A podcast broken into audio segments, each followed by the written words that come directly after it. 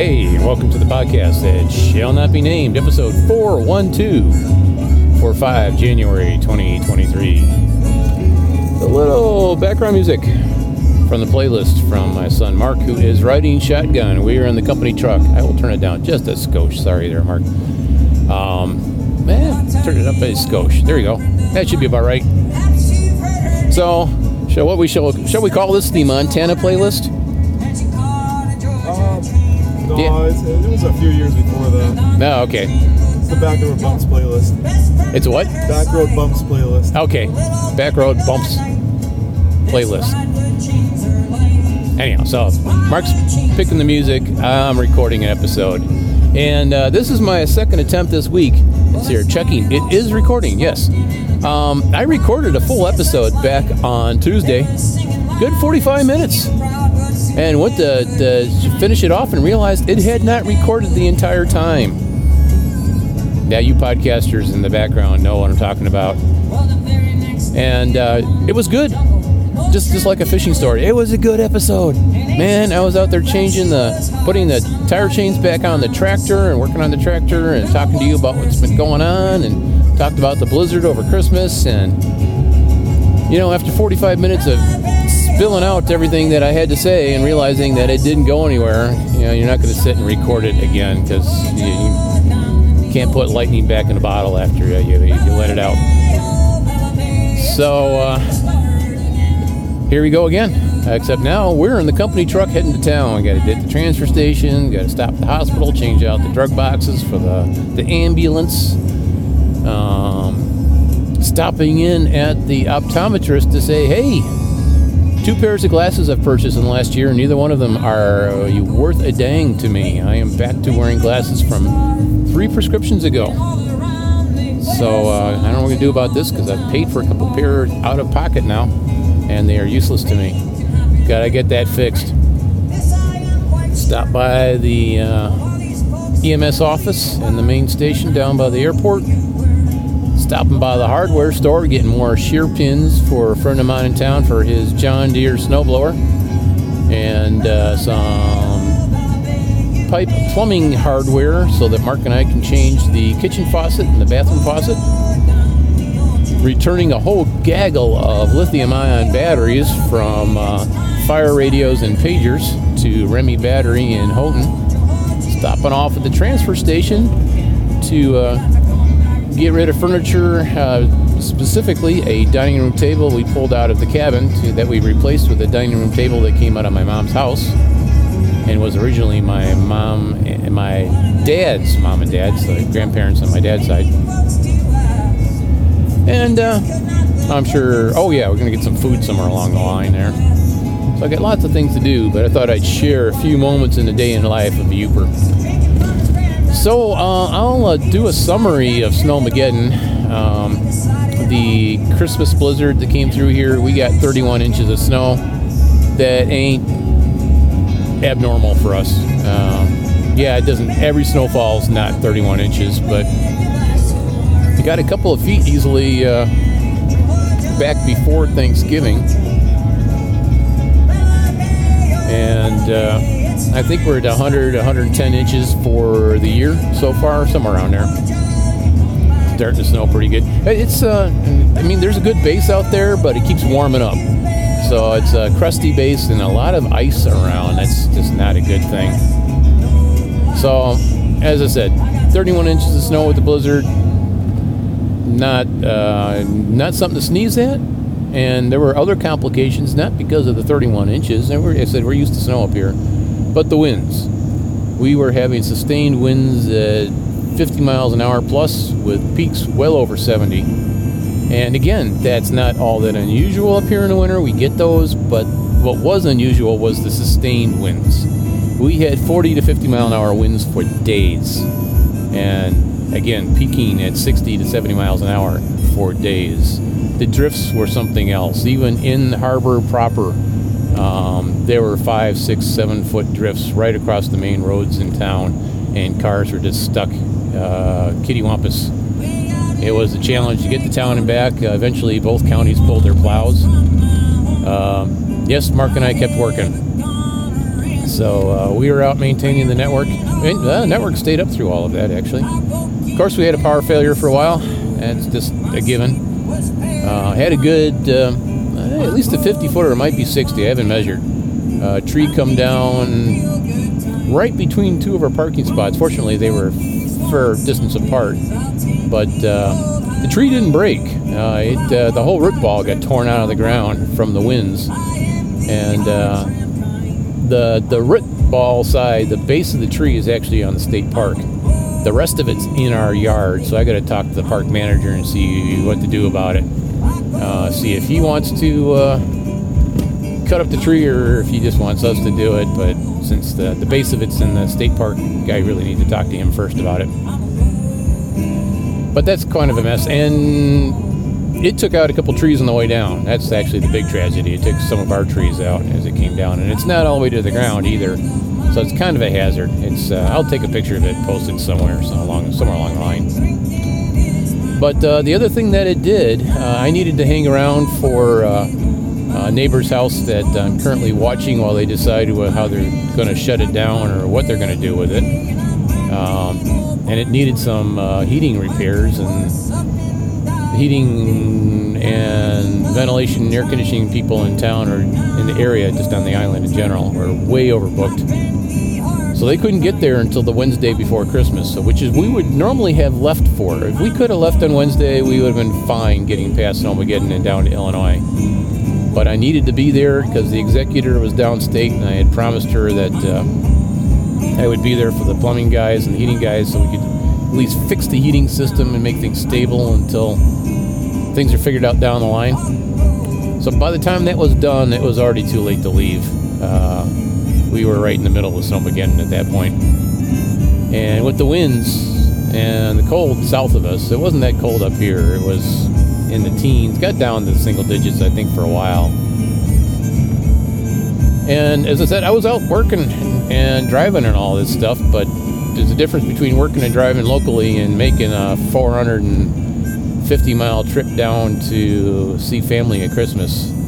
Um, and there was single digits in high wind chill or low wind chill temperatures, I should say, but high winds, low wind chill temperatures between us and family. And the truck broke down along the way. That would have been a bad scene. So we wound up hanging out through most of the blizzard, uh, actually through all of the blizzard, until Christmas Day when the winds subsided to 30 to 40 miles an hour and felt that it was at least safe to make the trip. And uh, Chris and I and David made the trip down to Illinois for Christmas. Um, by then, the plows were back on the road. I was in two wheel drive the entire trip. The roads weren't all that great until I got uh, past of the Lake Superior, Lake Michigan watershed divide, which is halfway between Covington and Crystal Falls, for those that know that uh, cutover road. It's a 35 mile uh, stretch of road with nothing on it. And for the longest time, it didn't even have cell phone coverage. Now it does.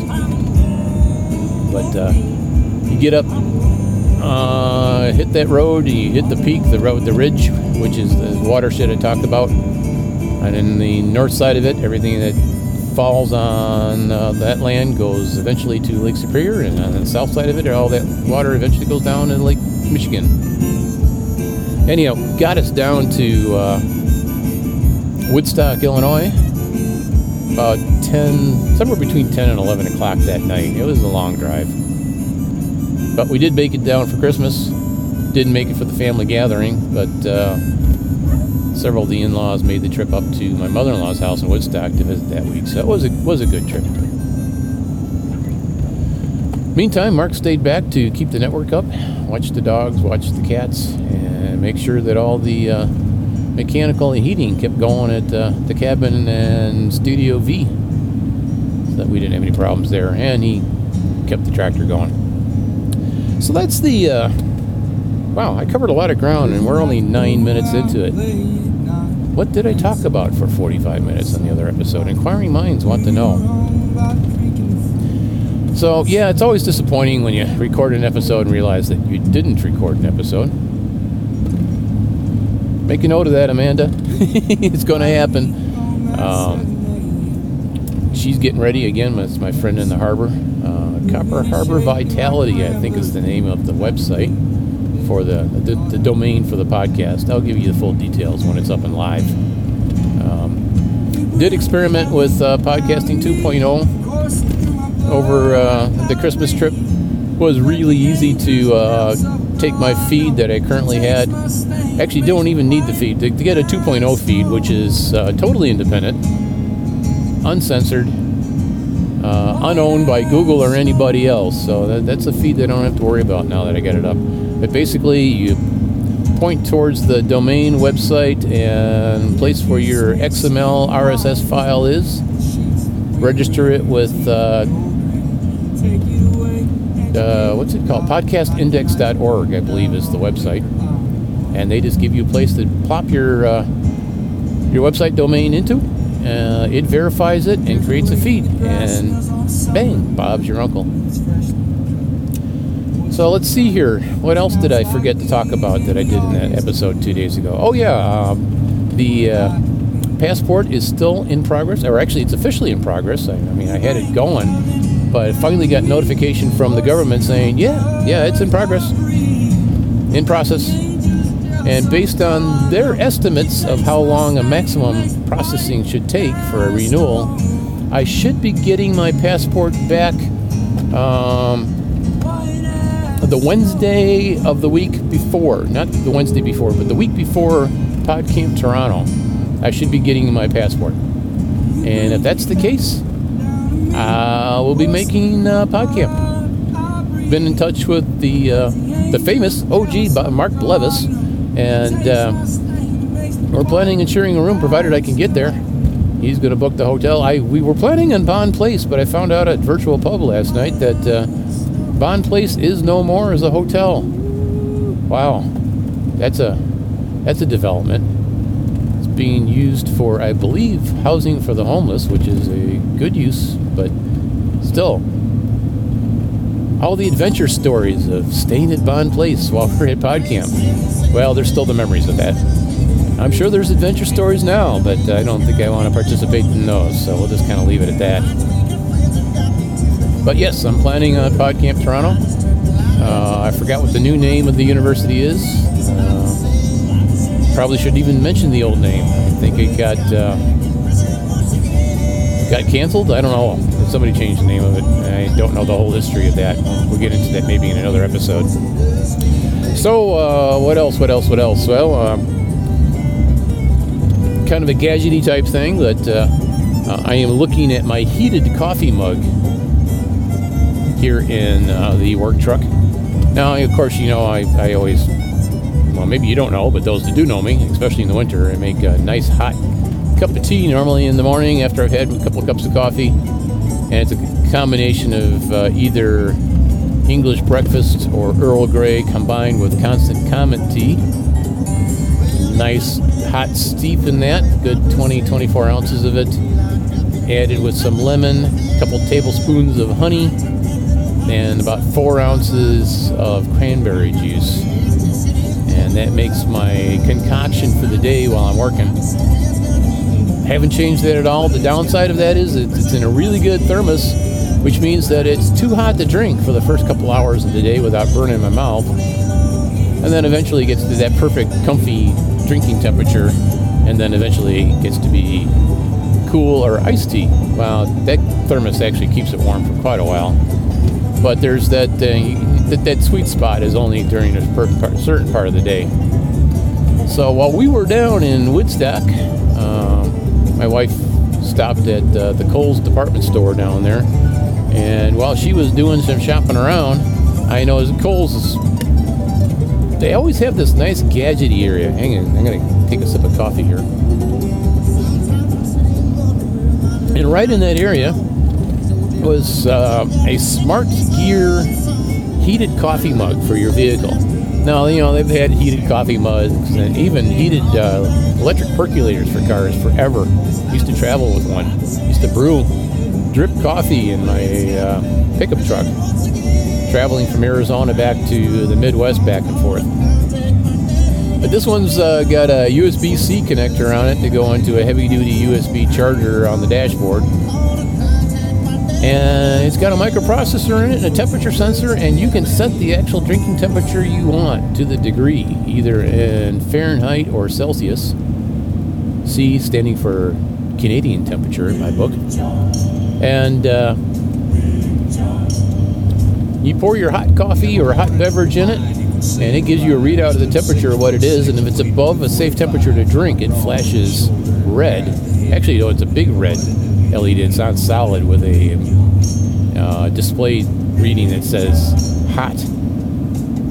So once it gets down to a safe drinking temperature, that is front display on the mug turns green, and uh, you can set the temperature that it maintains anywhere, I think, from 90 to 160 degrees, something like that. 160, 160 Fahrenheit.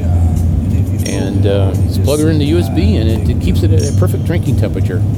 Now, I've seen these things before, uh, especially for those of you on Facebook, you've probably see them. I think Ember is one of the big one out there making them. And they go for anywhere from 160 to 200 dollars US. And they're like, yeah, cool gadget, not me. I'm not that type of uh, person that has that kind of disposable income for a coffee mug. And the Kohl's version was $49.95, of course, you know. But uh, even that is out of my my wheelhouse for what I'm willing to spell for spend for a coffee mug, even though it's a cool thing. But they were on sale for half off. So for that, I thought, let's see here, $24.95 for a coffee mug.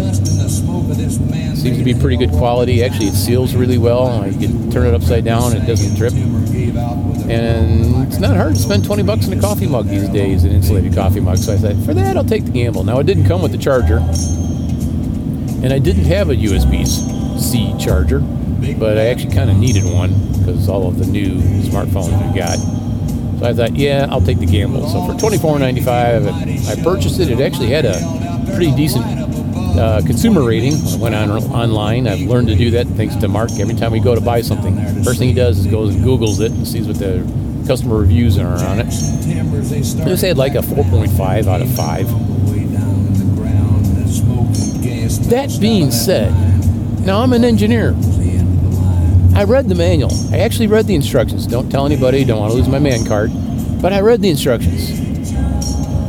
And up until yesterday, now I got this over Christmas break, so before New Year's, up until yesterday, I was thinking either the USB charger in my car wasn't keeping up or there was something wrong with this bug because I could not get it to consistently charge or to consistently heat my coffee or tea or whatever else I put in there.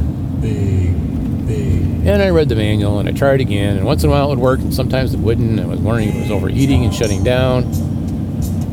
Well, the long story, well, it's long enough already. But we'll try to shorten it up. It comes down to there's a series of long presses, there's a series of short presses. You got to do them in the right sequence, and you got to adjust the temperature and then hit another short press. And if you don't do it in that order, it doesn't heat. They give you temperature, it'll tell you, yeah, it's this temperature. And otherwise, it just kind of glows green at you saying, yeah, everything's fine when it's not actually charging. But as of yesterday, I finally figured out the double secret probation secret squirrel button pushes that make this thing work. And yeah, now that I got it all done, I uh, between the charger and this fancy coffee mug, I've got a whopping 50 bucks invested, which is still a fair amount. But the charger I can use for multiple devices. It has more than one output and it's, it's smart enough to know if your smartphone will take smart charging, it will do the smart boost. Have enough smarts in there? But I figure smart charger for smart gear coffee mug is probably appropriate, and the charger's an Anker. Uh, pretty happy with their products. I know they're another controversial one being owned by Chinese companies, and people are worried about spy software. Well, I'm retired and I can't say I'm doing anything that I worry about any spy software that would spy on me. It's like, fine, put it out there that I have a smart coffee. I don't care. Track me through the UP. It's that important to you. Good luck if you want to try to follow me around up here. And if you have the skills to follow me around up here, then hey, yeah, hey, you, you belong up here, you know? Okay. Um, coming out of the northern stretch of 41 into Mohawk.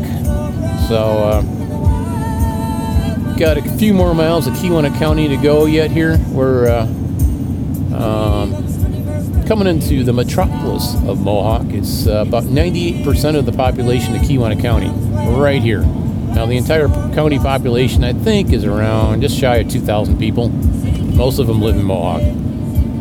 Even at that, even with the population of Mohawk, we are the least densely populated county in the state of Michigan by far, and the largest county.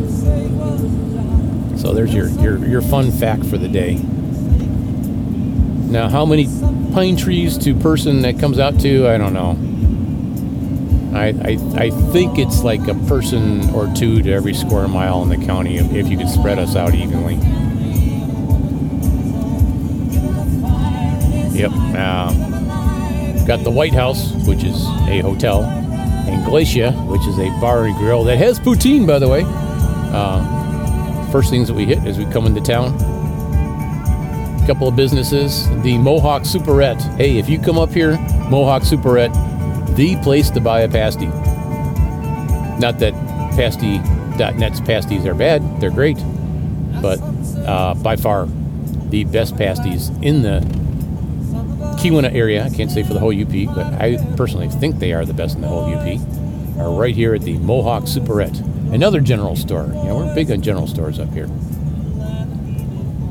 going by the Mohawk Post Office that covers most of the Keweenaw, except that, as you know, Copper Harbor has its own. And uh, we'll be heading down towards the Red Jacket area where I'll be doing the the medication exchange for the ambulance and on to other things. So I hope you enjoyed this episode uh, with Mark's playlist in the background there.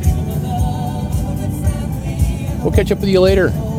This one recorded, I can tell. Hopefully, the uh, background music's not drowning me out, but if it does, hey, maybe that content's better than mine. Y'all take care in this new year. We'll talk to you later.